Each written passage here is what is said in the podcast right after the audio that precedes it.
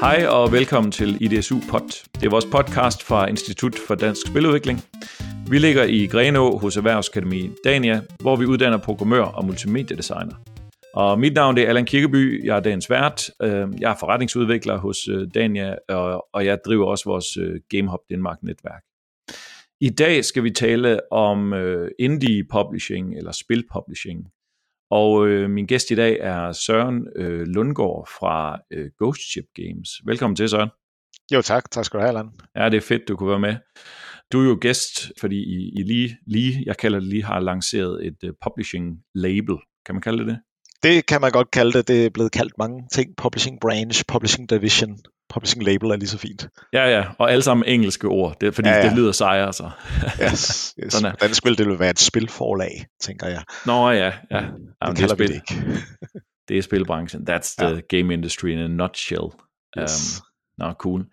Um, jeg tænker før, øh, altså jeg tænker i dag, så, så øh, taler vi lige lidt om, øh, hvem, hvem Ghost Ship er, så vi kan få sådan en baggrund for, hvorfor, hvorfor I måske er endt med det. Ja. Så vi taler lidt om, hvad det er for en situation, man står i, når man mangler en publisher, og, og så taler vi om jeres øh, publishing initiativ, og hvorfor I har gjort det, og, og hvordan I tænker, det skal virke i fremtiden. Men først, øh, kan du fortælle lidt om, øh, hvad du laver, og hvordan du måske kom ind i spilbranchen sådan helt kort? Ja, altså Søren Lundgaard, og jeg er direktør inde i Ghost Ship Games, og øh, som, som jeg siger, når folk spørger, øh, specielt som studerende, hvad laver en direktør, så, så, så laver jeg alt det andet. Laver alt det, de andre ikke laver. Så, så det er jo hele tiden at tage de opgaver, der ligger, der ligger for, som, som dem i produktionen ikke lige øh, føler sig klar til at skal tage sig af, og det, så det kan være helt fra at få ryddet op på kontoret, til at finde et nyt kontor, til at betale regningerne, til at skaffe kontrakter, til at hyre folk osv. Øh, det er sådan set mit første job som direktør. Nu har jeg jo siddet i det i syv år, så det, føler jeg mig sådan rimelig okay tilpas med nu. Men da jeg startede, der øh, var det som øh, programmør. Jeg er uddannet på øh, datalogi på Københavns Universitet. Jeg blev ikke sådan helt færdig, før jeg så øh, befandt mig i øh, min første spilvirksomhed, hvor jeg blev ansat som programmør i noget, der hedder Deadline Games, og det er tilbage i år 2000. Så det er været 23 år siden. Det er med lang tid. Øh, og der, øh, der programmerede vi, øh, der lavede udviklede vi spil til øh, først til PC, øh, så, og så til PlayStation 2 og Xbox, den gamle Xbox. Det var, det var actionspil, det var skydespil, og, og det gjorde jeg sådan set sammen med øh, en fyr, der hedder Mikkel, som nu også er inde hos Ghost Ship og var en af co-founderne og, og, og game director på, øh, på Deep Rock Galactic. Og, og så, så ham og mig har ligesom kørt sådan en parallel løb i, øh, i spilbranchen, kan man sige, i første 10 år hos Deadline Games. Så øh, kom jeg videre til noget undervisning, hvor jeg var på den øh, uddannelse, der stadig eksisterer i dag, der hedder DADIO, hvor jeg var med til at, øh, at forme øh, dens øh, forløb i, som et semesterforløb. Og øh, der sad jeg tre år, og havde også lidt hjælp fra Mikkel der. Og så kom jeg tilbage i branchen og skulle ud og prøve det her, alt det her, der var altid free-to-play, mobilspil, alt muligt. Så jeg tænkte, okay, nu så er jeg underviser i at lave PlayStation 2-spil. Det virkede virkelig gammelt. uh, så, jeg, så, jeg, så jeg skulle ud og prøve noget nyt. Uh, og der, uh, der, der var jeg så først hos Haptico, og så var jeg hos Movistar Planet, uh, da jeg så stødte ind i Mikkel igen. Og så, uh, så skulle vi lave Ghost Ship. Fedt. Fedt det er også en lang, øh, lang rejse, ikke? Men, øh, men man kan sige, det, jeg bed mærke i noget, du sagde i starten, at, øh, at, at du har været taget en uddannelse. Jeg gætter på, at du fuldførte uddannelsen, men det lød som om, at det var, det var faktisk ikke så interessant som det at lave spil til sidst. Ej, det var jo, altså jeg vidste, jeg var meget målrettet, overraskende målrettet, tror jeg, i forhold til min alder allerede fra tidlig, at jeg, jeg vidste, at jeg skulle lave computerspil, øh, og for at gøre det, der skulle jeg, der skulle jeg lære at programmere. For at lære at programmere, så skulle jeg jo nok på universitetet. Og, øh, og det gik egentlig øh, øh, fint, vil jeg sige, det første øh, tid på universitetet, men så, så løb jeg ret hurtigt tør for øh, relevante øh, fag at kunne tage, der havde noget med spil at gøre. Der var intet spiludvikling dengang. Det, vi taler altså 1992, tror jeg, 93, da jeg startede på universitetet. 92 eller og, og, så jeg ledte efter, hvad der var, øh, og, og, og, og sugede til mig af det, jeg kunne bruge, og så, øh, så brugte jeg jo nok i virkeligheden lidt mere tid på at spille computerspil, end at... Ja. det var den måde, jeg, jeg fik den på, og så lavede jeg selvfølgelig også selv i min fritid sammen med andre øh, venner fra den gang, ikke, som selvfølgelig også i dag er i spilbranchen. Ja, Altså nu kan man sige, at din rejse til at, at så have din egen virksomhed øh, har jo så gået igennem det at være ansat, men øh, øh, altså jeg arbejdede også i spilbranchen dengang, ja. øh, og, og sad så i, i Jylland i en anden virksomhed, ikke? Men, øh, men jeg var da bevidst om, om deadline, og, og I lavede det der, var du med til at lave det der rejsespil, hvad var det, det hed? Ja, altså der var Globetrotter, øh, ja. det var jeg, jeg var med på Globetrotter 2, det, der var jeg lige programmør på ja. øh, undervejs. Ja, ja det, og det her det er jo gammeldags set fra, ja, fra det, mange af de, hvis der er nogle unge, der lytter med. Det var jo før Unity overhovedet eksisterede, som ligesom er go-to-teknologien for mange Faktisk havde vi øh, en af de tre Unity-founders, øh, Nicholas Francis, han havde lige et år inde på Deadline Games der i 2003 stykker, tror jeg. Ja. Øh, hvor vi var i gang med at udvikle vores engine. Så øh, måske blev han inspireret. Det ved Jamen, og, dead, og Deadline, Deadline var jo... Øh, var jo en indie-virksomhed i starten, det var det jo. Der, der kæmpede ja. med alle de øh, udfordringer, øh, og der var sådan en, en indie, øh, en indie-mentalitet. Øhm, så, helt, helt sikkert, men det var en, det var en indie-virksomhed, der, der skød efter stjernerne, eller efter månen. Så ja. de, de ville op og, og lave en stor virksomhed, og de skulle lave AAA-games. Ja, ja. Det, var, det var det, der var målet. Ja. ja. Og øh, ja, fedt. Og så, øh, så hvis vi fast forwarder til, ja. øh, der hvor at, øh, så har du siddet og, og undervist, og så sker der et eller andet, der gør, at nu skal vi, nu skal vi starte vores egen virksomhed. Ja, og det, det er lidt baglæns, fordi jeg, jeg, jeg sidder øh, øh hos Movie Star Planet øh, inde på øh, noget, der hedder The Orbit. Øh, det hedder det ikke mere nu. Nu hedder det Univate, men det ligger på, på Københavns Universitet Amager og er et sådan kontorfællesskab, hvor der sidder, sidder en masse startup firmaer. Men der, stod, der, der lå Movie Star Planet dengang, og de, øh, de laver jo øh, sådan nogle spil til øh, 10, 11, 8, 9-årige piger, primært webspil. Øh, så så øh, det, det var fint nok. Der, det, man skal også lære at lave spil til nogle andre end sig selv. Så, masser af, af i det. Men så vil skæbnen, at, øh, at Mikkel og, og fire af hans øh, tidligere kollegaer fra Press Play, de flyttede ind i kontor på øh, første sal. Jeg sad på anden sal. Og fordi mig og Mikkel, vi havde den her historik tilbage fra Deadline Games, så skulle jeg lige ned og se, hvad det var, de havde gang i. Men de kom alle sammen ud fra, fra det her firma øh, i København, der hedder Plus Play, som blev ejet af Microsoft, og som Microsoft havde lukket ned af forskellige årsager. Mm. Og nu er de så gået i gang med øh, at, at, la- at lave et projekt, som i virkeligheden konceptuelt var øh, startet inden hos Plus Play, men ikke var blevet fundet interessant. Men de troede på det. De var kun lige sådan ja, gået i gang på den måde. De lige havde besluttet sig for at lave firma, og de har ikke nogen penge, og øh, nu skulle der laves nogle ansøgninger, og der skulle, øh, der skulle laves noget spil. Og Mikkel, han, øh, han vidste, at han ville ende med både at, at sidde med direktørrollen og game director-rollen. Så, øh, så da han inviterede mig med ned øh, for at se det, så var det med en slet skjult hensigt mm. om at lokke mig til at blive interesseret. Og det blev jeg også. Altså, jeg kunne mærke, at jeg kom ind i det her rum, så er der bare sådan det der startup feel, og man kunne mærke, øh, de her folk, der sad derinde, de var, de var sgu, det var nogle erfarne nogen. Jeg kendte, kendte Mikkel, og så kendte jeg lidt en, der hed, der hedder Philip, øh, som havde været på, på Dadio øh, som, øh, som elev for, ja, for, for, for mange år siden. Og så, øh, så sagde jeg, jeg er lidt misundelig på jer, men jeg, jeg vil gerne hjælpe til på siden med lidt, læse jeres dokumenter og sådan noget. Men så gik jeg op på min pind igen. Og så ringede Mikkel og sagde, hey, kommer du ikke lige ned? Ja. øh, igen, og så vil du ikke, vil du ikke være med? Og så sådan, altså, hvad skal jeg være med? Hvad skal jeg lave? Så forklarede jeg nogle opgaver, så sådan, hvad, hvad, vil I have, jeg skal være direktør, eller hvad? Så sagde jeg, ja, det er nok det, er nok det vi gerne vil have. Ja.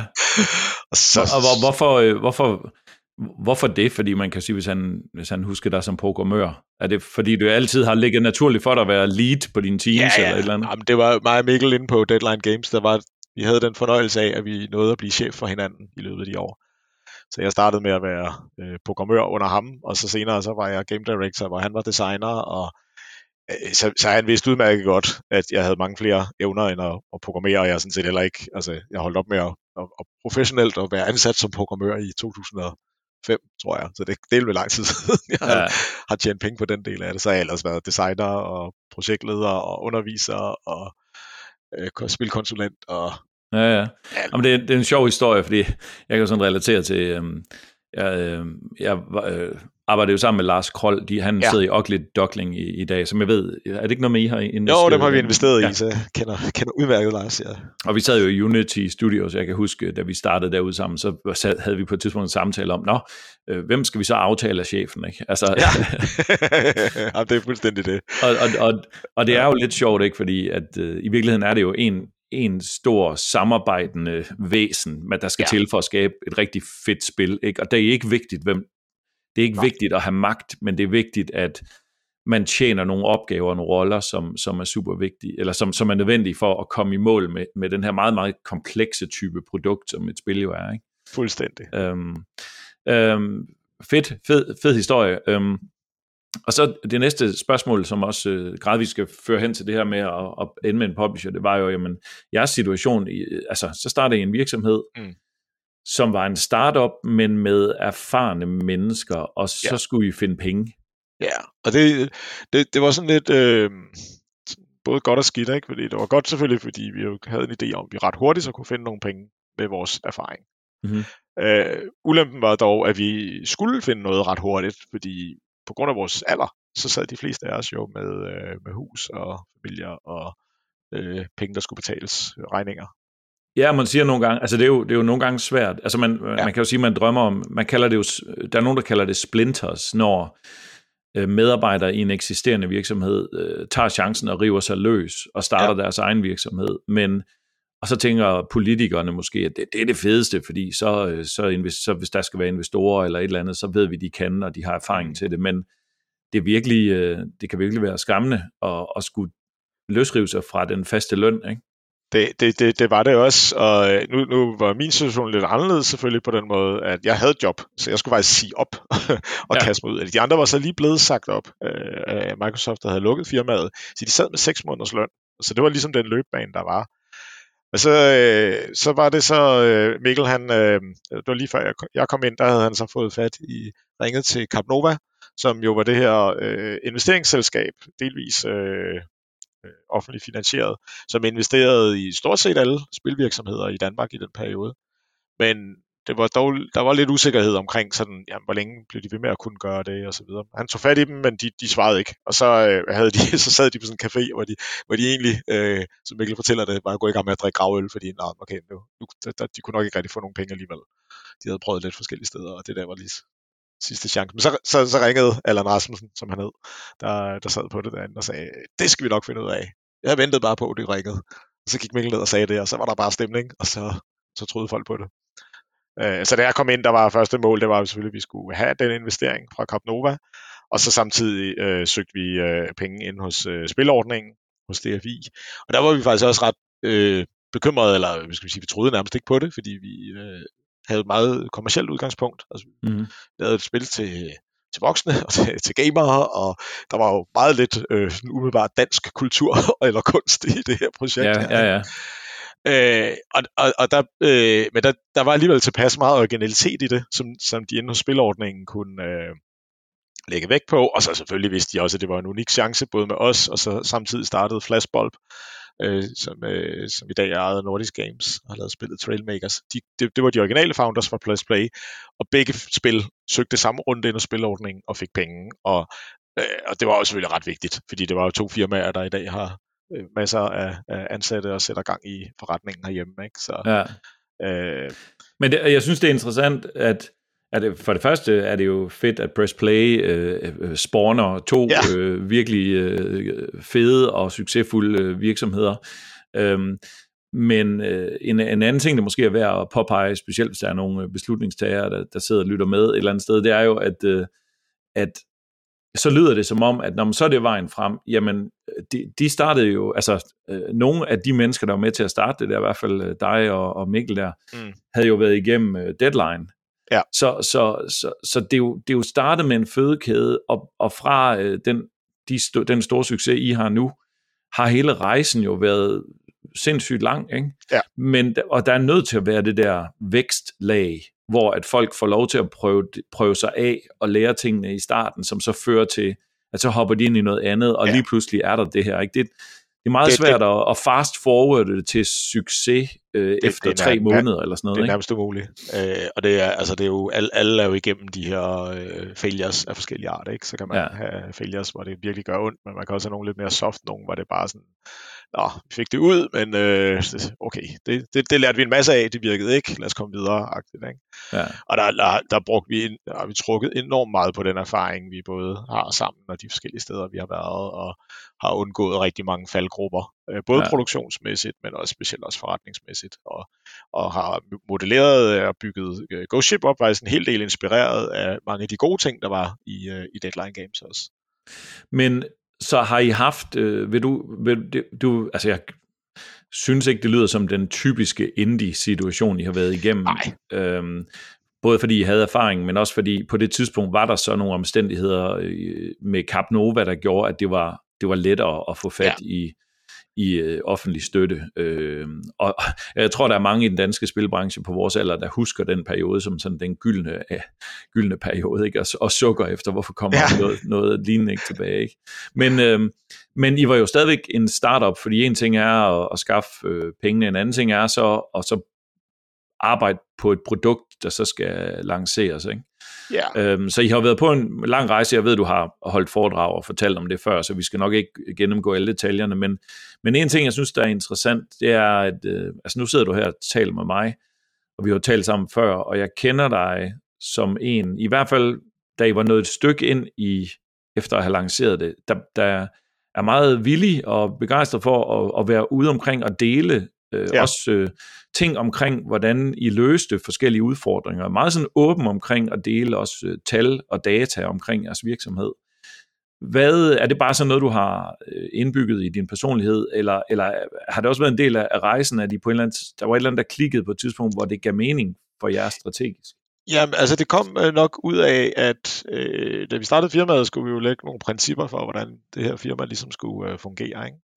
Øh, og øh, et af principperne var det her med at lave åben udvikling, open development. Og, og sammen med det at lave åben udvikling, der ligger der også en eller anden slags øh, kontrakt om, at man også skal dele øh, til andre. For ellers, altså, det er ligesom det, man gør. Ikke? Øh, og hvorfor ikke også dele på forretningssiden? Og jeg brugte en del, del tid på at sidde og læse blogpost og øh, interviews og øh, være på discords med alle mulige indie-udviklere rundt omkring i verden, der havde haft succes, specielt på Steam Early Access, og jeg kunne se, at de, de, øh, altså, de delte jo. Dem, jeg læste om, det var fordi, jeg kunne få fat i deres information, fordi de havde delt det, og mm. det gav mig enormt meget. Og så havde jeg jo bare sådan en, jamen, vil jeg da gerne give tilbage. Altså, det, det, det føles helt, helt øh, naturligt i den sammenhæng. Den anden del af det kommer nok af, at, øh, og det er igen den der historik, hvor tilbage i, i med Deadline Games og, og i, i de tider, der de firmaer, der eksisterede der, der var ikke meget udveksling af, af viden imellem Deadline og, og IO Interactive for eksempel. Der blev forsøgt noget sporadisk, men det lykkedes ikke rigtigt. Og der, det, det føltes meget siloagtigt, og det føltes meget sådan, alt skulle være hemmeligt, og øh, ja, det, det, det, det, det, var lidt, det føltes bare forkert, og det var også, også lidt kedeligt. Øh, og så, øh, så, så vi var ret enige om i Ghost Ship, at det sådan skal vi ikke være. Vi, vi, vi skal bare dele ud så meget vi må og kan, og, og også tage os tiden til det, også herhjemme, i forhold til at, øh, igen det her, som du siger med vækstlaget, hvis de nye startups skal have en chance, jamen, så skal de jo have nogen at, at, at spare med, de skal have nogen at få noget inspiration fra og få noget viden af. Og der, øh, der har vi så bare sagt, jamen, så stiller vi os til rådighed. Så er der selvfølgelig også en anden strategi i det, og den, øh, den handler om branding og rekruttering. Det bliver ja. sådan lidt mere øh, corporate og, og kynisk, kan du sige. Men, men, men det virker jo også. Altså, vi går ud og, og taler der jo selvfølgelig også om internt, jamen, hey, vi skal præsentere GoShip så godt vi kan ud af til, så vi kan tiltrække øh, det gode talent. Øh, det er da klart. Jamen, øh, ja, og, øh, og, og, og fedt, fedt, at du og I gør det. Øhm, jeg synes jo, jeg kan genkende den der øh, beskrivelse, du har af, af den der silo-følelse, der har været. Og øhm, jeg tror nu ikke, der er nogen, der har haft øh, onde hensigt. Det kan godt være, at der, der på et tidspunkt har været noget med, når folk, hvis folk vælger at lave deres egen teknologi, så er der måske lidt mere, hvor man forsøger at koncentrere sig om det. Min, min tolkning af, hvordan branchen, hvorfor branchen i Danmark ikke har været særlig åben om at dele ting, det har i perioder været, fordi den har simpelthen været under pres. At, at øh, hvis du sidder som direktør og den eneste forretnings orienteret i en spilvirksomhed, og selv de andre ansatte i en nystartet eller ejere de er jo nødt til at fokusere 100% på at kode det skide spil, og ja. øh, hver dag øh, hostle og shuffle for at, at finde øh, publishers og kunder og skaffe midler til at have råd til at tage på Game Developers Conference. Så der er også nogle forudsætninger, der har gjort det svært for branchen til at have det der overskud.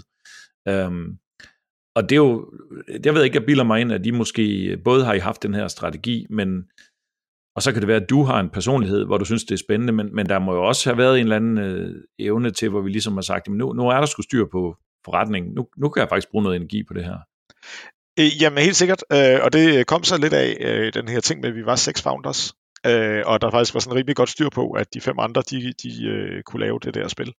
Og så øh, var det ikke sådan, at jeg ikke havde noget nok at finde på, men jeg havde ret god mulighed for at bruge noget tid på det her, ikke? og havde opbakning fra de andre. Øh, og, og det er ikke alle firmaer, langt fra alle firmaer i virkeligheden, der har den luksussituation, at der er en, en, en, pers- en hel person i foundergruppen, der, der ikke behøver at sidde og lave spillet. Mm. Øh, og det, øh, det har også givet os andre øh, fordele i, i at kunne fokusere også på noget af det her forretningsudvikling og opbygning af community og ja, internationale kontakter og så videre. Ikke? Så øh, det, det, det har været en kæmpe fordel, og da vi startede, der fik vi jo at vide, at når vi snakker med en international investorer, så sådan, at ah, seks founders, det kommer vi aldrig til at investere i. I uh, om, om tre år, så er det helt gået i stykker. Og sådan noget, ikke? Så sidder vi syv år senere, vi sidder stadig alle seks founders i Negotiable og, og, og har det rigtig fint.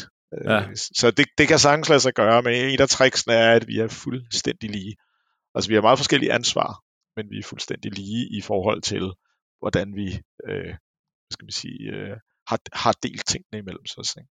Ja. Så, øh, så, så magten er, er intakt. Ja, at, det er svært ikke, fordi øh, altså, det er virkelig spændende. Altså, jeg har også, der er jo alle de der tommelfingerregler med, at uh, investorer og i øvrigt også uh, DFI og, og danske ja. støttemidler støtter ikke enkeltpersonsvirksomheder. De gør det i hvert fald meget sjældent, fordi der er heller ikke et team at investere i, men ja. På den anden side, så er det sådan lidt, jamen, vores, altså man må heller ikke være seks, så er det også en tommelfingerregel, hvis man er for mange, ikke? Så det bliver sådan, og det ja. bliver sådan meget skabeloniseret, ja, at man skal ja. forsøge at ramme det, men, men virkeligheden handler jo om, at, at, at uh, man, skal, man skal lave et godt spil, og, og den konstellation, man har, skal virke for det, man vil, og man skal have tillid til hinanden og alt det der, ikke? Så, så, øhm, så det, er, det er jo den rigtige vej frem, og så stiller selvfølgelig også krav til investorer, og vi kan måske også stille lidt krav til øh, de danske statslige øh, offentlige organisationer, der skal støtte os, at, at de gør sig den indsats for rent faktisk ikke bare at, at, at tjekke markedet ud fra en skabelon, og hvorvidt mm. de vil investere eller ej, men faktisk prøve at kigge på, om, om øh, den her virksomhed kan. Og, og når jeg så siger det, så vil jeg gerne prøve at komme øh, videre fra øh, til, jeres situation er ikke hvad skal man sige, den normale situation for indies. Det mere normale er jo, at man i lang tid øh, skraber og kravler afsted uden penge, og man lever af pasta og sin farmors øh, opsparing eller et eller andet. ja. øhm, og øh, man kan sige, det, øh, det har du lidt erfaring med, men I har måske, du har måske lige så meget erfaring ved at have talt med, med andre. Jo, jo. Øhm, det er mest derigennem. Altså vi, ud, udover at vi jo så fik den der investering relativt hurtigt og, og, og støttepenge, så fik vi også relativt hurtigt en, en publishing-kontrakt med, med, med et svensk firma, med svenske Coffee og relativt hurtigt efter firmaets start udgav vi Deep Rock Galactic i Early Access, og var i løbet af to dage efter udgivelsen øh, et, et øh, øh profitselskab. Øh, ikke? så og, altså, det der er meget få indie-firmaer, jeg kender til, der, der, der har accelereret tiden, øh, rejsen igennem på den måde. Nej, langt, langt de fleste, der, øh, der tager det jo lang tid, inden man øh, får penge nok til at kunne udgive det første spil, og, og når man udgiver det, så er sandsynligheden for, at det begynder at tjene penge så meget, at man kan finansiere sit næste spil baseret på det. Det, det, det, det sker ikke i de, fleste, de fleste tilfælde, der, der er det, uh, der skal man ud og rejse penge igen, næsten så snart som man har, uh, har udgivet spillet. Ikke? Ja. Og så, uh, så kører den cyklus der, uh, indtil at man måske en dag er heldig og rammer noget, eller som det desværre selvfølgelig stadig i de fleste tilfælde sker, at man må, uh, at man må lukke det og sige, når man gav det et skud. Ja, altså en af, en af, altså en af udfordringerne med at lave spil er jo, at det, det er nogle meget komplekse typer ja. af, af softwareprodukter. Det er svært. Øhm, fordi øh, de skal, de skal underholde, der skal være grafik, medie, gammeldags udtryk, multimedia-elementer i. men, øhm, men, men det er også virkelig teknisk øh, komplekst, ja. øhm, og så skal man ud på et marked, som er satureret, og man kan, men det er internationalt også. Så ja. man skal kunne utrolig mange ting, som man kan næsten ikke pege på ret mange andre brancher i Danmark, der, der, der har den samme mængde af udfordringer, eller er sammenlignelige, og i hvert fald ikke på, at de nærmest er født internationalt. Nej. Øhm, så det stiller nogle store krav, og så kunne man jo være, være fræk og, og, og spørge, jamen, øh, giver det så overhovedet... Øh, altså, nu startede I jo med en masse erfaring, ja, ja. men vi har jo også masser af indie-virksomheder, der starter øh, straight out of school, eller universitetet i hvert fald, ikke? Og vi har jo heldigvis også eksempler på, på nogle af dem, der lykkes, men øhm, det er jo det er jo sværere, hvis, hvis man også skal lave et højkvalitetsspil, ja. hvis man gør det som det første. Øh, man skal også lære at blive synlig og, og vise verden, at man eksisterer, altså markedsføring. Og hvis man ikke har prøvet det før, det er en kæmpe opgave. Og så skal man ud og skaffe penge og overbevise andre om, at, at de skal investere i en. Det er jo de standardudfordringer, som Indies uh, står med. Ikke? Yes. Øhm, og så sidder jeg på den ene side og tænker, jamen ud fra den historie, du har fortalt, så lyder I jo som øh, et poster child for, at øh, nå, man skal bare arbejde i branchen i 20 år, og så starte sin egen virksomhed. ja.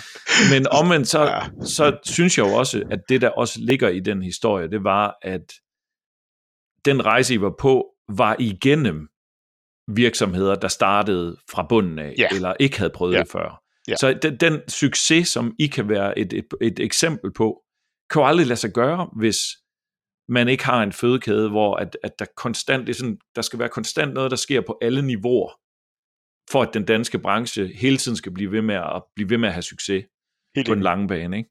Helt enig. Det er min det, holdning i hvert fald. Ja, men det er jeg helt enig øh, og, og jeg involverer mig også i en masse ting for tiden, for at prøve at få gjort mere for, at vi kan få vækstlaget herhjemme. Øh, til at få større chancer. Der, der er øh, heldigvis overraskende mange små nystartede firmaer. Nu er jeg til Copenhagen Matchup her i tirsdags.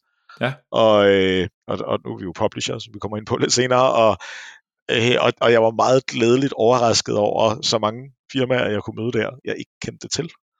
Fordi det betød jo bare, at der var, øh, der var flere, ja. end jeg regnede med, og, og med, med spændende projekter, og gå på mod, og så, så er det jo ikke alt sammen, hvor det er noget, der er et match til, til os, eller hvor vi tænker, oh, det, det ser godt nok svært ud, tænker man for dem, men derfor giver man dem selvfølgelig stadig de bedste råd, man nu kan, så, så, så de kan komme videre. Ikke? Så ja. nej, det er jeg helt enig øh, Vækslaget er, er kritisk, det skal være der, der skal være der skal være så gode forhold som muligt, sådan, så man har lyst, både som øh, nystartet, men også, som du siger, den der splinter ting, hvor man tager chancen og siger sit uh, dayjob op hos sit, det spilfirma, man nu har skruet måske lidt træt i, og siger, nu tager jeg chancen og prøver, og prøver at starte et. Og det, den, den sidste der, den mangler vi faktisk flere muligheder for, at folk gør. Ja. Det, er det er simpelthen rigtig, rigtig svært for folk at, at tage det sats der. Og der, der, der vil Danmark have godt af, at, at det kunne blive lidt nemmere. Ja, hvad, tror du det er, at, at Danmark, at det er sværere i Danmark, eller tror du også, der er noget i den danske mentalitet, der ja, gør det er der det? også. Det, det er selvfølgelig begge, begge dele. Det er selvfølgelig trygt og dejligt at sidde der med sin øh, nødvendigvis høje løn. Øh, spilbranchen er ikke nødvendigvis berygtet for, for høj løn, men altså sin, sin okay løn, og i hvert fald solid, sikre løn. Ja. og, og, så, øh, og så skulle gå ud og sige, okay, hvis vi skal starte noget, hvor, hvor, hvordan kan jeg så skaffe nogle penge? Ikke? Og der, der har de øh, funding-muligheder, der har været, hvis man ikke så har netværket, og det har man nok ikke, fordi man har siddet der og isoleret sig i et firma, jamen så, så ser det bare meget svært ud. Øh, det er ikke fordi, det er sværere i Danmark, tror jeg, end så mange andre steder. Det, der øh, også lidt har manglet i Danmark, er, at der har været flere af de store selskaber, øh, der øh, ligesom er gået i stykker på det rigtige mm. tidspunkt. Lidt, du, du kan sige, Plus Play et eller andet sted er et eksempel på. Ikke? Deadline Games gjorde det jo også. De gik i stykker i 2009. De gik i konkurs, øh, sad, øh, da det var højst, der var 70 øh, derinde, og, og i hvert fald en 40 stykker, tror jeg, da de, da de lukkede. Ikke? Og virkelig, virkelig dygtige folk. Øh, det var desværre så finanskrisen så man kunne ikke rigtig starte noget lige der, så det var, det var det forkerte tidspunkt. Ikke? Men tænk nu, hvis IO, øh, nu er jeg jo glad for på deres vejen, at, øh, at det lykkedes for dem, og de har masser af succes nu, og det er stærkt velfortjent. Men tænk nu, hvis de der i 2016-17 stykker, hvor, det var, hvor de, altså, de var meget tæt på, det bare gik, gik helt ned. Ikke? Ja, ja. Men en af udfordringerne er jo, hvis man kigger på IO, de, jo, øh, de blev jo, altså nu, nu er de jo så selv egne, så vidt jeg ved, medmindre mm. de har fået en ny investor, men Men de var jo købt øh, Ja. af en udenlandsk publisher på Ja. et tidspunkt, og man kan jo sige, at den, den udenlandske publisher øh, havde jo ikke som udgangspunkt nogen interesse i at engagere sig i det danske miljø. Nej, nej, Øhm, nej, nej. Så, så, så, øh, så et spørgsmål er måske også, øh, jeg sidder nemlig nogle gange og har fornemmelsen af, at der, der findes investorer i Danmark, private investorer, men de forstår ikke branchen. Nej. Og faktisk nogle gange, der findes jo også øh, relativt få midler offentligt. Ja. Men der er i hvert fald et eller andet mærkeligt med, at det gang på gang har der været tiltag, hvor man forsøger at skabe noget interesse for investering fra dansk side, både privat og offentligt, i spilbranchen. Men det går altid galt, eller det stagnerer, og et, der er et eller andet i, hvordan folk forstår branchen, eller Ja, sådan noget. jeg tror, jeg, jeg, ved godt hvorfor. Jeg har lært nu hvorfor, og det er fordi, vi ikke øh, har haft det her øh, flow af, af exits og folk der fra branchen, der har investeret tilbage og kunne tage lead. Når først der er nogen fra branchen, der tager lead på de her ting, og, og der, det er jo også det, vi så prøver som GoShip nu med nogle øh, mindre investeringer, så tror jeg, det bliver meget nemmere at få folk uden for branchen til at følge med. Ja. Fordi så kan de øh, hægte sig på nogen, som de siger, okay, nu, nu, nu stoler vi på, at I har valgt rigtigt her, og så kan de lære. Men at, at, at skulle komme ind i en helt ny branche, uden at branchen selv tør investere tilbage, det kan jeg sgu godt forstå, at de almindelige professionelle investorer, de ikke rigtig tænker en særlig god idé. Så vi har bare været for, for langsomme, men, øh, og, og der har været for få, øh, tilfældigvis måske øh, også, for få succeser. Og, og sammenlignet med Sverige, der er vi jo der er vi så ret langt bagud, men jeg tænker godt, vi bare kan starte vores rejse nu i stedet for, og så, så gør vi det bare fremadrettet. Jamen, jeg synes også, at sammenligningen øh, med Sverige er jo også... Øh, nu læste jeg også øh, en, en artikel i, øh, omkring jeres publishing virksomhed, ja. som, som var skrevet her. Hvor var det jo hen? Det var Game Industry Biz. Ja, den er på engelsk, ja. så den kan man læse, hvis man bedst Ja. vil have det på engelsk. Ikke? Men, men hvor du også nævner Sverige. Og, og, og, og det, du siger der med, at det, som, som ikke er sket, det er jo nok det, der er sket i Sverige for 10-20 år Ja. siden. Præcis. At der var nogle virksomheder, som så tjente nok penge, og så valgte de at begynde at investere i sig selv. Og så fulgte andre investorer med, og man kan sige, nu er de jo, nu er de jo registreret på børsen også derovre, ikke? Ja. Øhm, og der er en helt anden øh, professionel investeringsmentalitet, og, og tillid til, at det, at det at investere i spil, og ikke kun tech, men også underholdningsprodukter. Ja. Ja. Og jeg har så også en anden teori om, at, at, at det, at Sverige har haft større succes med deres, øh, deres musikbranche, øh, har måske også påvirket, hvad skal man sige, forståelsen af, at underholdning og vores kultur er internationalt født fra start af. Det, Øhm. den vinkel har jeg ikke tænkt over før, men det, det kan du da godt have i. Jeg tror i hvert fald, der er et Ja, ja. mindset i Danmark Ja. om, at det, vi, skal, vi skal starte på det danske marked. Så vi skal lave noget til den danske, Ja, ja. og så, så offentlige støttekroner skal være kulturbaseret og sådan noget. Ikke? Men spilbranchen har hele tiden sagt, at vi kan ikke drive forretning på, på det danske marked. Vi er nødt til at, at lave noget internationalt. Og det var jo også det, I gjorde, kan man sige. Ikke? Fuldstændig. Øhm, fedt. Øhm, nu er I jo nu er I lykkedes med at spille. I. Ja. har tjent nogle penge. Øh, undervejs, øh, efter I har fået jeres succes, så, øh, så begynder I sådan så småt på vej hen til det her med at starte en publishing. Inden da, så I vælger I jo at være ude og, og investere i nogle virksomheder. Ja. Og det er jo ikke helt det samme som publishing, men det er jo stadigvæk det der med at række ud og sige, hey, kan vi noget her? Hvad Ja. var det, der, der drev jer til det? Hvad startede den øh, bevægelse? Jamen, øh, det, det, det, det var noget, vi havde snakket om et stykke tid. Det var lidt, øh, det var lidt noget, vi, hvor vi sådan også i foundergruppen der, vores seks founders lige skulle finde ud af, om, om det var noget, vi alle sammen havde lyst til. Øh, det var noget, jeg, jeg, jeg tror, jeg var en af de første derinde, der sagde, at det, det synes jeg, vi skulle prøve at gøre, fordi jeg synes, det manglede, og Caprova var væk, og, og vi sad med, med et overskud, øh, og vi havde ikke lyst til at vokse firmaet, så det kunne være en måde at vokse sidelæns på, som jeg tror, jeg forklarede det, og, og, og Mikkel var også ret meget på. Og så kom der så en mulighed med, øh, med, det, med det her firma, der hedder Gameswing, øh, som ligesom mange af de andre af vores investeringscases øh, faktisk er, er det øh, gamle Capnova-andele, som vi har købt. Eller, eller, eller øh, investeret ind i firmaet, så de kunne købe Capnova ud på en eller anden måde. Det har, det har været sådan en gentagende historie, og vi har også haft snak direkte med Capnova øh, senere, da vi laver den her, en af vores seneste investeringer i Boldværk VR, der, der er der direkte forhandling med Capnova om de her andele, og det er alt sammen fint. Øh, det, har, det har meget været sådan lidt opportunistisk, altså hvor jo, der er nogle andele her, øh, de, det, det, det ser ud som om, det er relativt øh, god pris, man kan få for dem, og, og der er et firma, der meget gerne vil af med, med den forrige investor og have en ny og så videre. Øh, og, og, og så har vi bare slået til, kan man sige. Øh, vi har også været rimelig velvidende om, at vi, altså det, det havde vi jo ikke prøvet før, så det der med at investere, hvad betyder det? Hvad for noget ansvar får man? Øh, og, og, og, og hvad, hvad, hvad skal man gøre? Hvor meget tid skal man bruge på det? Og en af læringerne er, at, at det er næsten ligegyldigt, hvor stor eller lille investering er, så er det nogenlunde lige meget tid, man skal bruge. Det er også derfor, at det er lidt øh, modsat, hvad man tror, så er der, når man spørger efter en investering, så skal man ikke spørge om for lidt. Altså fordi det, det er ikke, det som ender ofte med, at faktisk, at hvis du først er fat i de rigtige, så er det tiden, der er vigtig, og ikke, og ikke så meget pengene. Ja. Altså, så kan man lige så godt spørge om det, man virkelig skal bruge, eller endda mere end det så, sådan, så man også kan få noget ordentligt uh, commitment fra de her uh, investorer. Og det, det har vi så også lært. Ikke? Så... Ja, man kan, man kan sige, det er jo så en uh, grundlæggende ting uh, med, med investering. Dem, der leder efter penge, specielt uh, relativt uh, nystartede virksomheder, ja. for dem er penge så uh, uh, sjældent en ting. Altså man ja. har så få penge, at at man tæller dem i enkelte kroner ja. eller i enkelte tusinder, men for dem, der har pengene, dem, der faktisk er villige til at investere, der er de bare et værktøj. Ja. Så der har man, man nok, hvis man kan sige det på den yes. måde. Ikke? Yes. Og det man ved, det er, at man, hvis man investerer for lidt, så øger det risikoen for, at det ikke bliver et godt produkt. Så derfor så, øh, man, man vil hellere, man vil investere alt det, der skal til, lige præcis det, der skal til, for at det her har den største chance for at lykkes. Ikke? Ja. Øhm, og, det, og, og der, når man søger om pengene, så er man sådan lidt, ah, men måske vi kan godt nøjes med 200 kroner så, fordi vi behøver ikke mere. Og så, så prøver man at over, overtale dem, der har pengene til, at, at på samme præmisser, som man vil overtale nogle andre, der er i pengenød. Ikke? Ja, ja. Men, det, men det er slet ikke sådan, man skal tale nej, til en nej, investor, kan man sige. Og, der, øhm. og det, ja, det, det, det prøvede vi jo så fra den anden side. Øh, så pludselig så sad vi som investor, øh, og det var, så lærte vi en masse ting af det.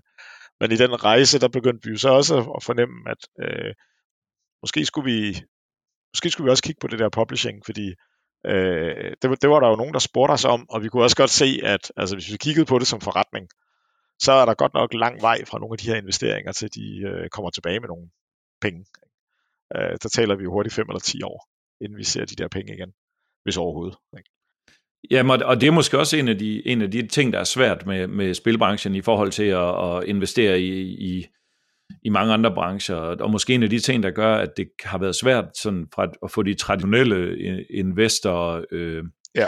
investorer til at forstå spilbranchen. Det er, det er en branche, hvor det er svært at bare investere nøgne, eller hvad kalder man dem, døde penge, eller hvad kalder man ja. dem. Der skal helst være nogle varme hænder med, og, og det er jo så, lyder så også som om, at det er noget, I har opdaget, det er, at, at så investerer i en virksomhed, og så kommer virksomheden og har spørgsmål til jer, og så viser det sig, at, at hvis jeres investering skal have en større chance for at lykkes, så, så er det faktisk gavnligt, hvis I med den viden, I har, faktisk spytter mere ind end kun penge. Ikke? Ja, og det, og det, det, det var den læring der, der også ledte hen til konklusionen om, at, at det nok egentlig var mere naturligt for os at, øh, at være publisher. Det ene udelukker sig ikke det andet, og det er jo også det forhold, vi selv har med, med vores publisher, Coffee Stain, som også er investor, investeret i, øh, i GoShip tilbage, da vi lavede aftalen, hvor de købte Capnova ud og overtog den andel, og så lavede vi samtidig en publishing deal, og det gjorde, at vi havde et enormt tæt forhold til dem, øh, hvor vores øh, hvad skal vi sige, mål var, var meget sådan, øh, ensrettet, fordi det, det, vores succes var deres succes og omvendt. Og, og de, de, de var ligesom, vi fik sat dem i en situation, hvor det var lidt nødvendigt for os at få succes, og så, så blev de jo nødt til at bruge en masse tid og hjælpe os med det, og det havde de jo også lyst til. Og den har vi snakket om meget, at, at den vil vi også gerne gøre øh, med nogle af dem, vi, øh, udgiver. Og det har vi også gjort med et af, med et af firmaerne, der har vi både investeret og, og publisher, og på den måde gentaget den, øh, hvad vi synes, øh, meget sund forhold. Men, men er, er Coffee Stain publisher, eller er I selv publisher? Ja, så de er stadig publisher på Deep Rock Galactic, og det kommer de også til at fortsætte med at være, fordi at øh, rent praktisk, så, øh, da de så efter havde investeret i os, så blev Coffee Stain så købt øh, et år senere af, af et stort øh, koncern, der hedder Embracer Group, som ejer øh, hundredvis af spilfirmaer. Og øh, nogle år senere, så kom de så med et tilbud til os, som vi ikke kunne sige nej til. Ja. Så blev vi så også købt. Så nu er vi begge, både os og Coffee Stain, er ejet af den samme hovedselskab, øh, som er et svensk firma. Øh, men, men kører øh, fuldstændig autonom sådan set. Øh, vi betragter stadig os selv bizart nok som et indie-firma, selvom vi er ejet fuldstændigt af sådan en mega corporation. Jamen, altså, det, det lyder også som om, at øh, den, altså, i virkeligheden, der, der er nogle forretningssamarbejder, hvor at i, ja. i stedet for, at man sådan sidder i en kasse, der hedder, jeg er publisher, du er udvikler, så, samar, så er det et, et tættere samarbejde, hvor man i, fæl, hvor I i fællesskab har udviklet, hvordan, hvordan, hvad skal rammerne for det her samarbejde har været. Og det kan man sige, det er måske i virkeligheden der, hvor spilbranchen er i dag. Altså den moderne spilbranche er ikke længere, øh, her er en publisher, her er en udvikler, skæring mellem de to er sådan her, og når samarbejdet, når spillet er udgivet, så rører vi ikke længere ved hinanden. Øhm, det lyder som om, at der i hvert fald, og specielt i jeres tilfælde, det er jo så det, du primært kan forholde ja. dig til, der, der er det meget mere et spørgsmål om, at ja, altså fordi jeg skulle til at spørge, hvad, vil det, hvad er forskellen på at være publisher og investor? I virkeligheden ja. lyder det jo til, at, at hvis man skal sætte ord yeah. på det, den eneste forskel er, at man sætter sit navn på, at man er den, der administrerer Steam-siden, når det skal yeah. udgives. Ikke? Fordi i virkeligheden kan yeah. I jo godt være investor, og så også hjælpe med markedsføringen, hvis det er det, I vælger at gøre i en af dem, I investerer i. Ikke? Det kunne vi godt. Ja. Det, det, det gør vi så nu ikke på den måde. Der, der holder vi det, øh, så, for, så, så der er en forskel på den måde, at vi som investor, der, øh, der har vi, vi giver input til, til produktet, kan man sige. Vi har meninger om produktet, men vi, vi, vi holder os øh, med armslængde øh, fra det, øh, og, og lade, lad firmaet bare selv køre tingene.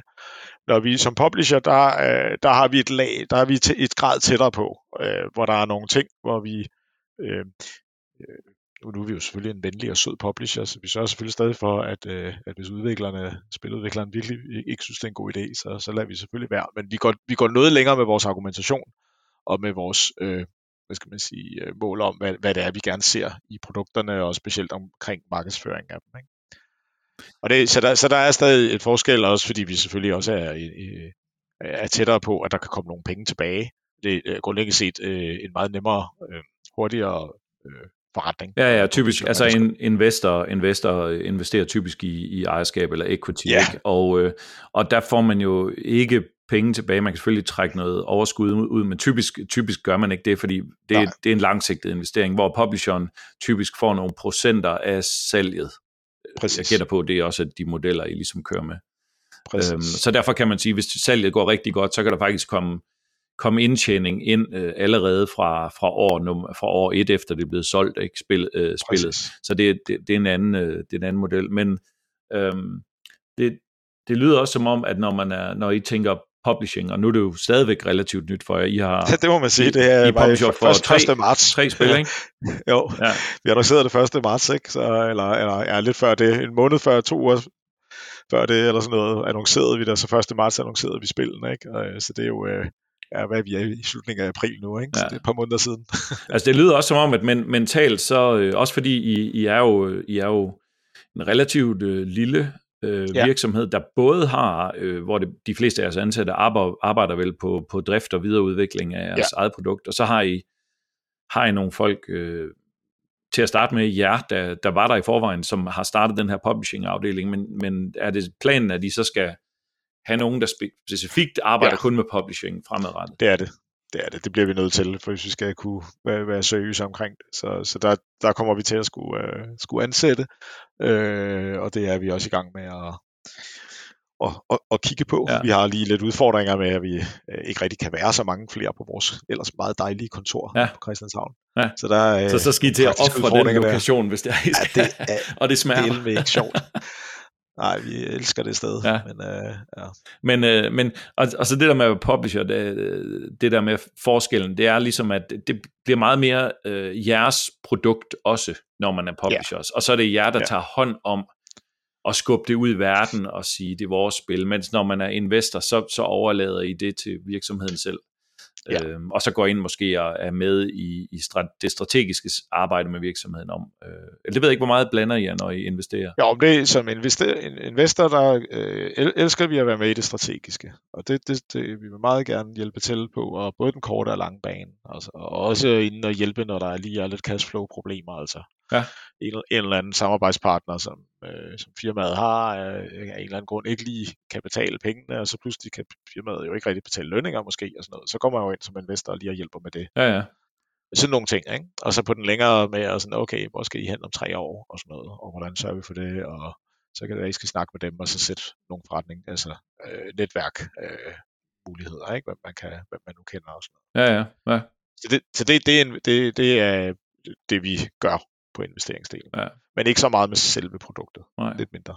Altså, hvis vi lige skal vende øh, jeres, øh, jeres publishing indtil videre. I, ja. I, har, I har tre øh, spil, og, og nu, ja. nu øh, talte vi lige lidt sammen, inden vi startede optagelsen her, og, og, og I, I kendte jo de virksomheder eller de mennesker, ja. I, I valgte at publish til at starte med. Så det, og så sagde du sådan lidt, at ja, det var sådan lidt øh, tilfældigt. Det var ligesom noget, der, der opstod, fordi Jamen, det gav mening. Det, det, præcis, det tilfældige var nok lidt det der med, altså, at det var lidt tilfældigt, at vi pludselig havde tre nogenlunde samtidig, og at de alle tre var danske. Og sådan, altså det, det, det var lidt tilfældigt. Mm. Ikke?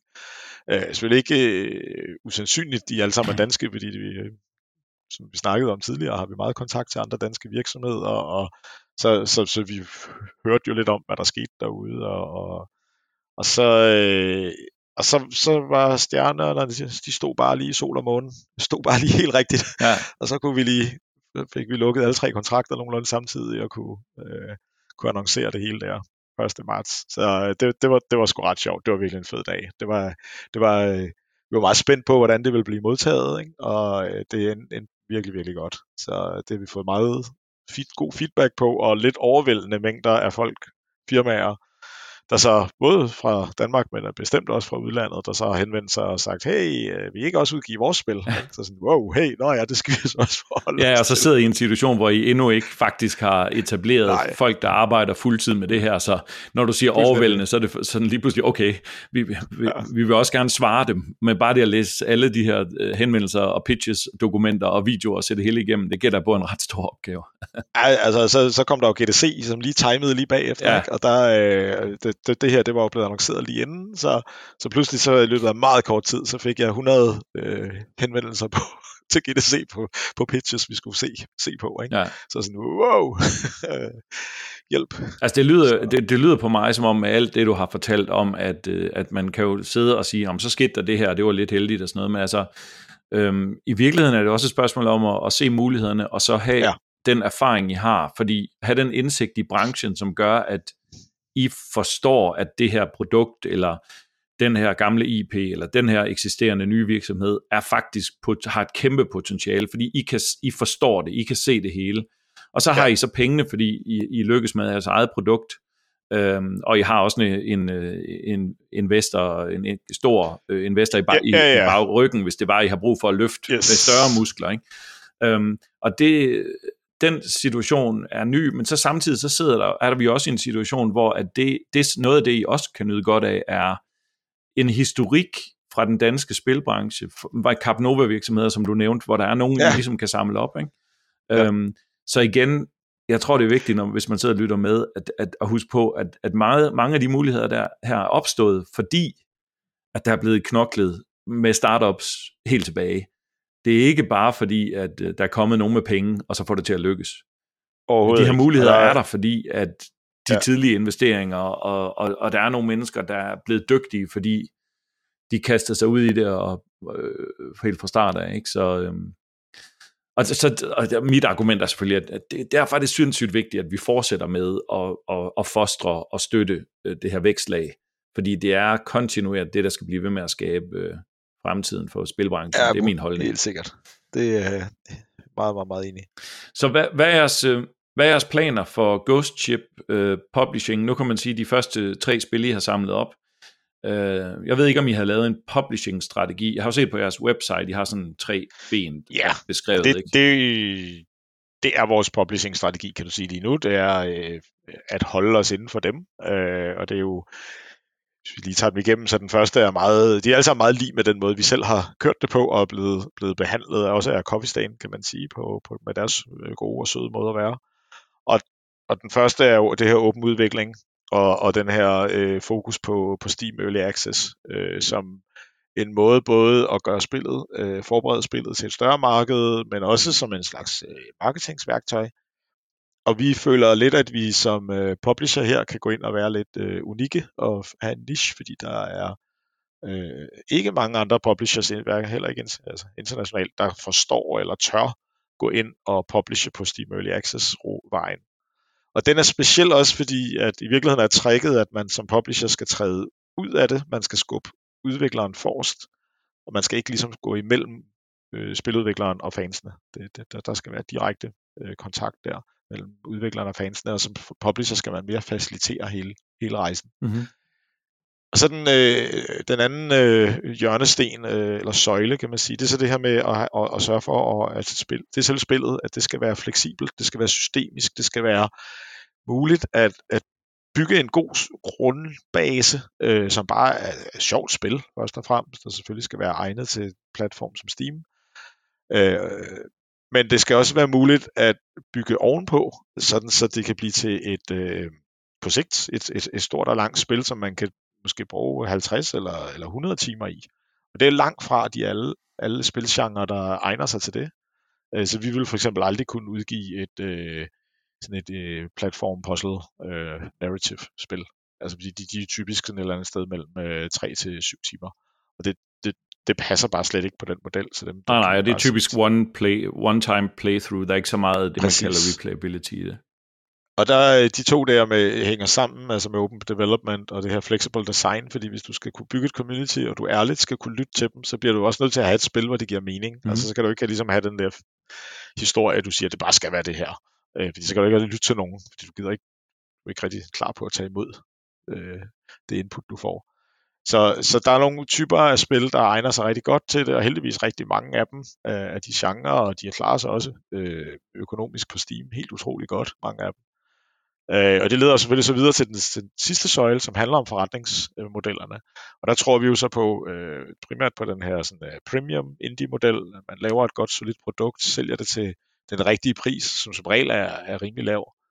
Øh, og så skiller det om at ramme mange brugere, og, og så sammen med den her meget øh, lange spiltid, så vil der komme meget boss omkring spillet, fordi folk spiller det, og så bliver der trukket flere spillere ind, som så køber det. Og selvfølgelig så kan man også godt lægge nogle øh, øh tilkøb oven i det, sådan DLC'er og den slags, men det skal gøres på en super og, og forbrugervenlig måde. Og så er der, så det er kontrakten med forbrugerne, øh, som vi har selvfølgelig også kontrakter med, med udviklerne, og der, øh, der går vi også nummer ud af at prøve at gøre dem så øh, transparente som muligt, og så færre som muligt, og, og vi bygger det på det forhold, vi har haft med Coffee Stain, øh, som vi synes har været fantastisk og, og igen prøver at, at give udviklerne så gode muligheder for at kunne, uh, kunne overleve på den anden side af, af at spillet er blevet, blevet udgivet. Ikke? Det er også i vores interesse med den her type af spil. Ja, og, øh, og så øh, en af de ting, jeg hører fra mange indies, øh, som måske ikke har så meget erfaring med publishers, det er, at de har sådan et billede af, at vi skal bare finde publisher, fordi så kan de gøre alt det, vi ikke er hverken er gode til eller gider. Så sørger de for, at vi får kunder nok. Så sørger de for at markedsføre. Så sørger de for alt det der. Øhm, så, så sort-hvidt er det vel ikke. Øh, hvordan, øh, hvordan er jeres tanke her? Det, tænker I ja, mere, det er sådan symbiotisk forhold, det er hvor man symbiotisk. samarbejder? Og det gør vi det også klart, når vi så snakker med, med, med udviklerne, og nogle af dem, vi har snakket med, hvor der måske har været et koncept, hvor vi tænker, okay, det her kunne godt være interessant. Og så hvis vi snakker med udviklerne, vi kan mærke, at det, den, den rejse der, den er de ikke med på. De, de har det, som, som har den der lidt øh, forkerte eller gammeldags holdning, og, og også forkerte, fordi det er de færreste publishers, der i virkeligheden kan levere det der på en god måde. Mm. Øh, det, det, det bedste arbejde i forhold til også til markedsføringsdelen, det kommer fra udviklerne. Det er dem, der kender deres eget produkt. Og hvis man er alt for skræmt over det, så er man måske i den forkerte branche. Ja. Øh, det, det, det, det er vores holdning i hvert fald. Og hvordan har I selv, øh, altså ikke fordi du skal fortælle den store lange historie, for den, den har du fortalt til foredrag før, men Laver I selv alt jeres eget markedsføring? Har I, har I, nogen, øh, har I, en, har I for eksempel en, der er fuldtidsansat til at, at styre ja. community og sådan noget? Ja. Øhm, okay. Ja. Ja, lige, lige, lige nu i de sidste øh, halve år, øh, år har vi haft en, øh, en, der har været deltid til kun at lave TikTok. ja, det er crazy, det der TikTok. Som eksempel. Ja. Ja. Og hvad med, Så, har, I, har I ja. nogensinde brugt, øh, hvad skal man sige, markedsføringsbyråer øh, til, til fremstød, eller har I, var det været sådan helt, og, ja. det man kalder organisk selv? Nej, det har det så ikke, kan jeg høre. Ja, altså vi har, vi har brugt, vi har et PR-bureau, vi bruger over fra England. Ja. Men, men det bruger vi meget specifikt til øh, sådan, den traditionelle øh, mediebranche, øh, pressen, øh, websites, øh, og, og, og også noget influencer. Øh, så der, det, der er ligesom en vinkel der, som de dækker, og så sørger for, når vi tager til Gamescom, jamen, så er der sat møder op med PC Gamer og Rock Paper Shotgun og sådan noget. Ikke? Ja. Men alt det andet, øh, det, det, det laver vi sådan set selv. Nu har de lært os så godt at kende, så de er også begyndt at drive noget af det, så vi havde sådan en community-konkurrence til vores øh, femårs øh, jubilæum, som de, øh, som de kørte, og som de havde sat op. Øh, og det fungerede skide godt. Så, så de har ligesom lært øh, vores måder at gøre det på, og så er de begyndt at selv at jamme videre og køre, køre sjove ting. Men det er, øh, det er selv, der driver øh, langt størstedelen af det. Ja, altså nu arbejder jeg jo i en øh, inkubator, hvor at, øh, jeg også tager min brancheerfaring og, og, og deler med, med dem, jeg vejleder. Men, og I kan, det er jo ikke en inkubator, I er publisher og sådan noget, men, men ja. samarbejdet I kører med mange af dem her, du, du beskriver jo, at det er vidensoverdragelse. Det er det, I også giver til dem, I samarbejder med. Og det er noget af det, I kan levere som investor, som en investor, der ikke er fra branchen, eller som ikke selv arbejder med det. Det kan de jo ikke gøre.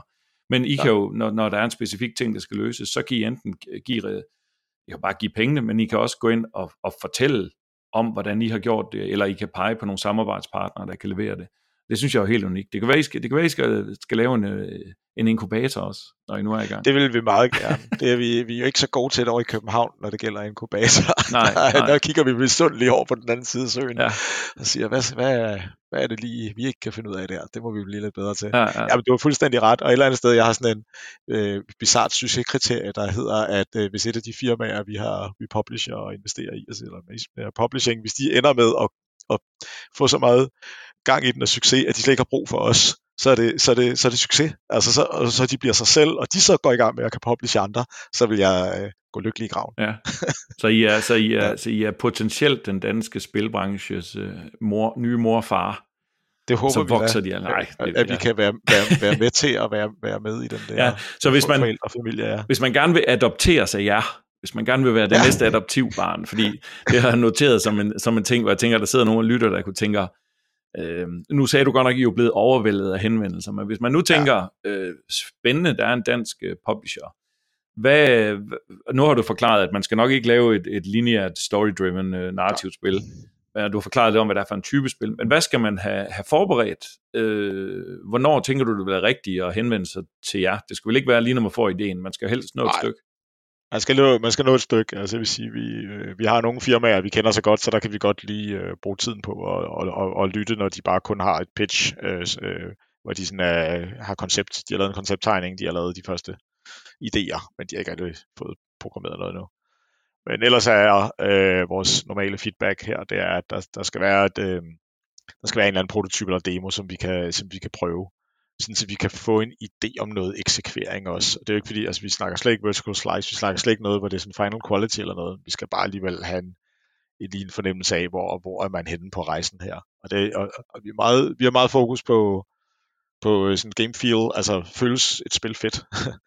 øh, og det kan jo være mange små detaljer, der skal, øh, der skal få det til at være der. Øh, og så har vi selvfølgelig fokus på det her med, om, øh, med det med genrerne og Steam. Og så er det noget, hvor vi tror, det her, der er et marked inde på Steam øh, eller kan det skabe et marked? Det kan det selvfølgelig også nogle gange, men det er noget sværere. Men altså, øh, og der, der er der nogle, øh, øh, der er der noget forarbejde, man godt kan gøre der. Øh, altså jeg, jeg, jeg, jeg åbner Steam hver dag, bare for at se, hvad for nogle nye spil, der kommer ud. Øh, for at følge med i, hvad der sker derinde. Øh, hvem har succes? Hvorfor har de succes? Altså det er der sidste år i februar måned, da Vampire Survivors kom ud, så var jeg sådan, hvad i verden er det for et spil? Ja og hvorfor sidder folk og spiller det? Og den nemmeste måde at finde ud af det på, det er jo bare at købe det og spille det. Og så tænkte jeg, det er jo vanvittigt, det her, det her spil, det er, jo en, det, er jo, det er jo en ny genre, der sker jo et eller andet her. Så begyndte jeg at læse nogle blogs af, af kloge øh, bloggers som øh, Chris Sikowski og Simon Carles og andre, som havde samme øh, havde set noget af det samme, og som begyndte at skrive om det.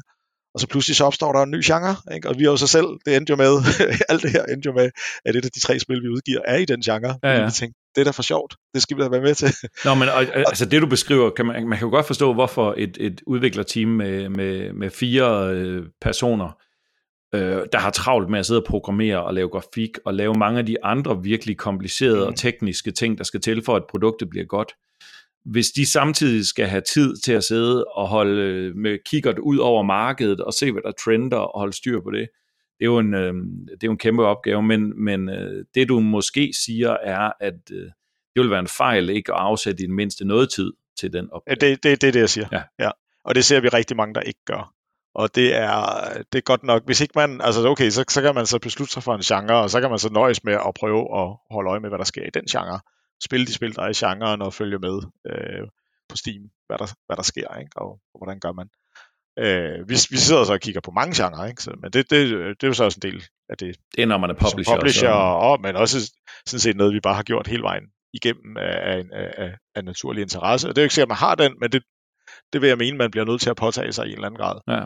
Er det der... Øh... Er, det bare, er det bare Steam og, og Google-søgninger ja, i... og forskellige ja. Twitter-blogs og sådan noget, eller har du, nogle, har du købt adgang til nogle bestemte uh, databaser? Nej, vi, vi har ikke, ikke, ikke købt os adgang til noget. Jo, jeg, jeg er på uh, den der Game Discover-blog, uh, Discover Co., mm. altså Simon Carles, han, han har sådan en premium backend, ja, ja. det er ikke fordi, den er nødvendig at have adgang til for at forstå det her. Der er masser af, af de her øh, værktøjer, der er fuldt åbne og har masser af, af data og øh, viden, der ligger derude, øh, helt åbent, som man kan, kan tilgå. Men, men ja, det er arbejde. Altså, det, det kommer ikke gratis. Nej. Det, det og, og, men, og, men det du også siger, det er, at øh, der er ikke, det kræver ikke en masse penge for at få den nej. viden, der gør, at man kan få den indsigt, som, som du i hvert fald kan, kan skaffe.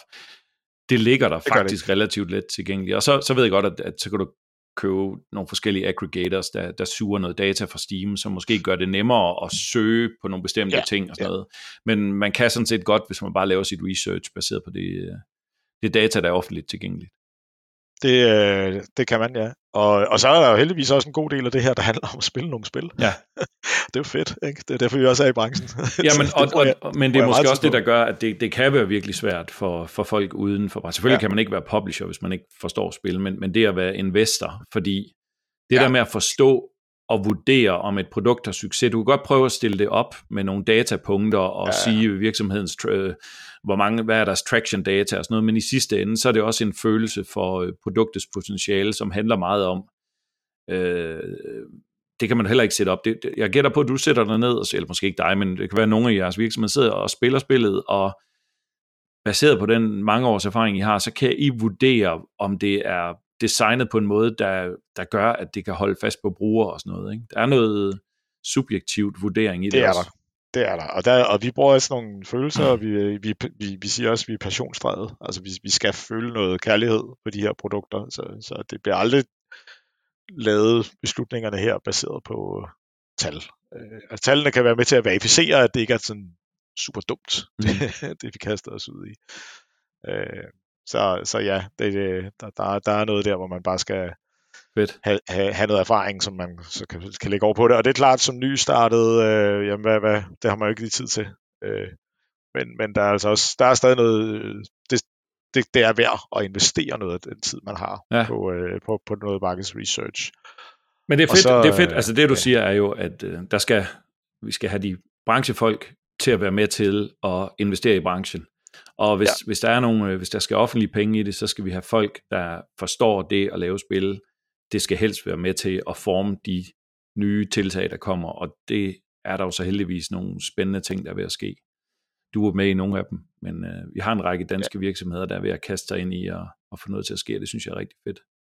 Det er der bestemt. Um, der sker meget, mange ting. Hvis man nu sidder derude og tænker, ja, alt det der, han sagde, det skræmmer mig ikke, og det tror jeg godt, vi kan, så vi vil godt øh, henvende os til Ghost Ship. Er det så ja. bare via hjemmesiden? Ja, så ind på ghostship.dk, der er der en uh, publishing-side. Nederst på den, der er der en uh, e-mail. Den sender man bare sit pitch til, så ser vi det ja. hos os. Det, det lander ikke bare i en, i en tom, i en skraldespand. Uh, vi kigger faktisk på det, og vi har også indtil videre gjort et nummer ud af at svare alle uh, på et eller andet tidspunkt.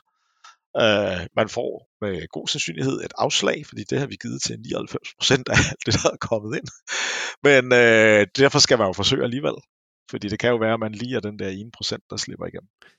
Ja, og så kan man jo sige, at det bedste råd er, at man skal ikke nøjes med at henvende sig til en. Man skal, man skal ud og lave forretningsudvikling, henvende sig ja. til mange, og så skal man huske på, at bare fordi man får et afslag, så er det ikke ens betydende med, at ens øh, spil er dårligt, eller at ens virksomhed eller det, gruppe ikke har potentiale. Det kan simpelthen bare være fordi, at, at hvis det nu er jer som publisher, at I har signet de spil, I skulle gøre nu, så i kan ikke øh, signe noget før næste år. For eksempel, det kunne være det, en, det, en ting. Det er, og det er et lidt problem for os, fordi som vi snakkede om før, vi kastede os ud i det her, før vi havde mandskabet til det, og nu, nu skal vi ud og hyre nogle, øh, nogle nye dygtige folk, og så kan vi nok, håber vi, øh, gøre vores båndbredde lidt større. Øh, lige nu er vi øh, de tre spil, vi allerede har på pladen, den øh, kommer i hvert fald i år til at... Vi kan ikke, vi, vi kan ikke have flere spil, der, der har udgivelser inden for sådan, det næste øh, års tid. Men hvis man kommer med et, der først skal udgives om, om halvanden, to år, så, så er det lidt nemmere for os at forholde sig til. Fedt. Det er, det er mega godt. Øhm, jeg synes, det, det er fedt, at vi har en dansk øh, publisher, øh, som interesserer sig for øh, spil øh, på, på det niveau, der ligesom man kunne kalde iværksætterlaget eller early, ja. early startup. Ikke? Øhm, og det ved jeg godt, det er jo ikke kun det, I gør. I leder selvfølgelig efter de gode spil. Så det, det er mega fedt. Øhm, så så øh, jeg tænker, vi skal til at runde af. Øhm, vi kan jo blive ved med at snakke og stå. Ja, og det, ja, og det er, ja, det er super hyggeligt. øhm, men øhm, jeg tænker, øhm, jeg plejer sådan at slutte af med at sige, hvis, hvis har du et eller andet, har I et eller andet initiativ, nu har vi snakket om, altså, det kunne være en af jeres, det, det, det næste af spillene, øh, som I publisher, der udkommer, det kan være, at du vil fortælle lidt om det, eller, eller plukke det, eller et eller andet. Det kan også være, at I har en nyt uh, initiativ, eller en ny øh, DLC, eller noget på... Vi har altid gang i mange ting. På Deep Rock. Så, så altså, på Deep Rock Galactic, der kommer der jo en season 4 her. Øh, om, om ikke så længe, i hvert fald, i hvert fald inden sommerferien. Ja. Øh, men det, det, det kommer vi jo ud med masser af nyheder om hele tiden. Ja, ja. Vi har begyndt sådan at, at, at hype det i vores uh, community. Det er super sjovt altid, når vi sådan sender små teasers ud og ser, hvordan folk begynder at gætte på, hvad der, hvad der skal være inde i spillet og så videre. Ikke? Ja. Øh, og så har vi det, altså det spil, der er vores tre, der bliver published, der, der ligesom er nærmest, det er, det er Deep Rock Galactic Survivor-spillet, altså det, der er inspireret af Vampire Survivor, øh, som vi har mål om at få ud i år, øh, og det betyder jo også, at vi øh, skal have gang i noget øh, demo, og, og, og, og også noget test i community. Øh, så det er jo helt klart, at hvis man er interesseret i det, så, så, så, så vil jeg opfordre til at finde frem til vores uh, Discord-server ja. på Deep Galactic Survivor og få involveret sig, fordi så vil man hurtigt blive, uh, blive involveret. Ja, du må gerne skrive mig op til det. Altså, jeg har spillet Vampire Survivors både på, på, på mobil, eller nej, jeg har i hvert fald spillet det på konsol også, men der er også et eller andet, der hedder Survivor IO, eller sådan noget. Der er alle mulige ja, spin-offs ja, og sådan noget, men det, det, lyder, det, var... det lyder fedt med jeres tema indover, så... Ja. Så, men så det, det, det, hvilken det, platform er det? Er det, er det? Ja, men vi starter os på Steam Early Access, ja. og så får vi det til at blive så fedt, som vi kan der. Men vi designer det på en måde, hvor det øh, øh, også kan komme ud på mobil senere. Ja. Hvordan, øh, hvordan, jo... hvordan kan I holde jeres... Øh, nu bliver jeg bare nysgerrig, selvom jeg sagde, at vi skulle til at stoppe. Nu, nu kan jeg ikke lade være med at spørge alligevel. Ja, det er fint. Øh, hvordan, øh, hvordan kan I holde jeres princip om, at det kun skal være premium? Fordi det er jo en type spil, hvor at hvis ja, det er gratis, ja. så skal der være noget køb i det. Ja, men det er rigtigt. Og der øh, altså på Steam er det, bliver det premium. Ja. Øh, men det er ikke det samme som, at man ikke godt kan lave sammen. Vi synes, at Empire Survivors har lavet en ret fin øh, portering til, til mobil, og på en meget super måde. Så det er jo gratis, ja. øh, men øh, så kan man se et par reklamer, som er rimelig non-intrusive, og øh, det gør de fleste ikke, men der er rigeligt, der spiller det, og som ser de her reklamer til, det også er en god forretning. Ja, så model, modellen skal være, at, at øh, man skal ikke kunstigt begrænse øh, spillet og, og sige, nå, hvis du vil spille videre, så skal du øh, købe noget, fordi vi har stoppet dig fra at få adgang til det. skal ligesom, du skal have adgang til hele spillet, men, øh, men så reklamer, eller øh, du kan købe ting, der gør det sjovere, det. eller skins, eller et eller andet det, det, det, det, vi finder en eller anden model, tænker jeg, på mobil. Det kan også godt være, at det bare bliver premium på mobil. Det er der også andre, der har gjort, øh, og, og, og slået afsted med det, fordi de havde et brand med over for Steam, ja. og så har tjent gode penge på det. Øh, Slay Spire, for eksempel. Ja, ja. Men måske en lidt højere øh, dybde, større dybde på, på, på sådan et spil end på vores her. Men øh, vi finder en model, tænker vi, der stadig er forbrugervenlig på den måde. Når vi mener det, vi siger det, så mener vi det også i forhold til de standarder, der er på den platform. Ja. Og, og der er jo klart forskel på, et, på de, dem, der spiller mobilspil, og dem, der spiller Steam-spil. Og der, der, det tager vi selvfølgelig også med i. Ja, ja, målgruppens behov og ønsker ja, for, ja. Øh, for barrier of entry og alt muligt andet, ikke? Så, så er det rigtig fint. Um, ja, vi må lige udveksle nogle links, og så kan jeg jo sige til, til folk, der lytter med, at hvis man finder vores hjemme, hjemmeside, uh, søger på IDSU uh, podcast, så, så vil de links til måske nogle af de her spil, om ikke andet jeres hjemmeside, dem smider vi derind, og så kan man, ja. så kan man finde det der igennem. Øhm, fedt, fedt, mega fedt. Og i øvrigt, øh, som brætspilsnørd, det er også mega fedt at se jeres brætspil. Åh oh ja, det, er jo, det, det, det snakker vi slet ikke om. Det er et helt projekt i sig selv. Ja, men det, er jo, det har ikke noget med jeres publishing. Det ved jeg ikke, om det har, men det har noget med jeres publishing gør. det har det jo nok det har det ikke. Men... Det, har det, ikke. det, er, det var faktisk det var det, der, øh, det var med til at gøre, at vi begyndte at tro på det her, fordi vi, øh, altså også at, at, tro på sådan Deep Rock Galactic Survivor øh, spil, fordi at, at vi med brætspillet fik vist, at vi kan godt tage Deep Rock brandet og lægge det over på et andet ja. øh, medie eller en anden genre, og så kan vi sagtens få det til at fungere der, og det er faktisk super fedt. Ja. Og vi er meget, meget, meget tilfredse med, med, med det brætspil, det ved. Om, jamen, det siger jo også noget om, om, om succesen, at det transcenderede det, den ja. ene spiloplevelse, at det er blevet ja. et, et univers, som, som fansene øh, gerne vil have mere content i, og ikke yes. kun inden for den samme spil, men det må gerne branche ud til andre ting, og, og det er jo fedt, det siger jo noget om, at I, I er vokset til et sted, hvor man kan det, det er fedt. Det er godt. Tak, for, tak fordi du var med, og tak fordi du, øh, du delte selv tak. din viden om spilbranchen og publishing og jeres erfaringer. Ja, selv tak, Allan. Det var, det, er godt. det var en fornøjelse. Øhm, vi snakkes ved, og tak til alle jer, der lyttede med. Øhm, håber, I lytter med igen næste gang.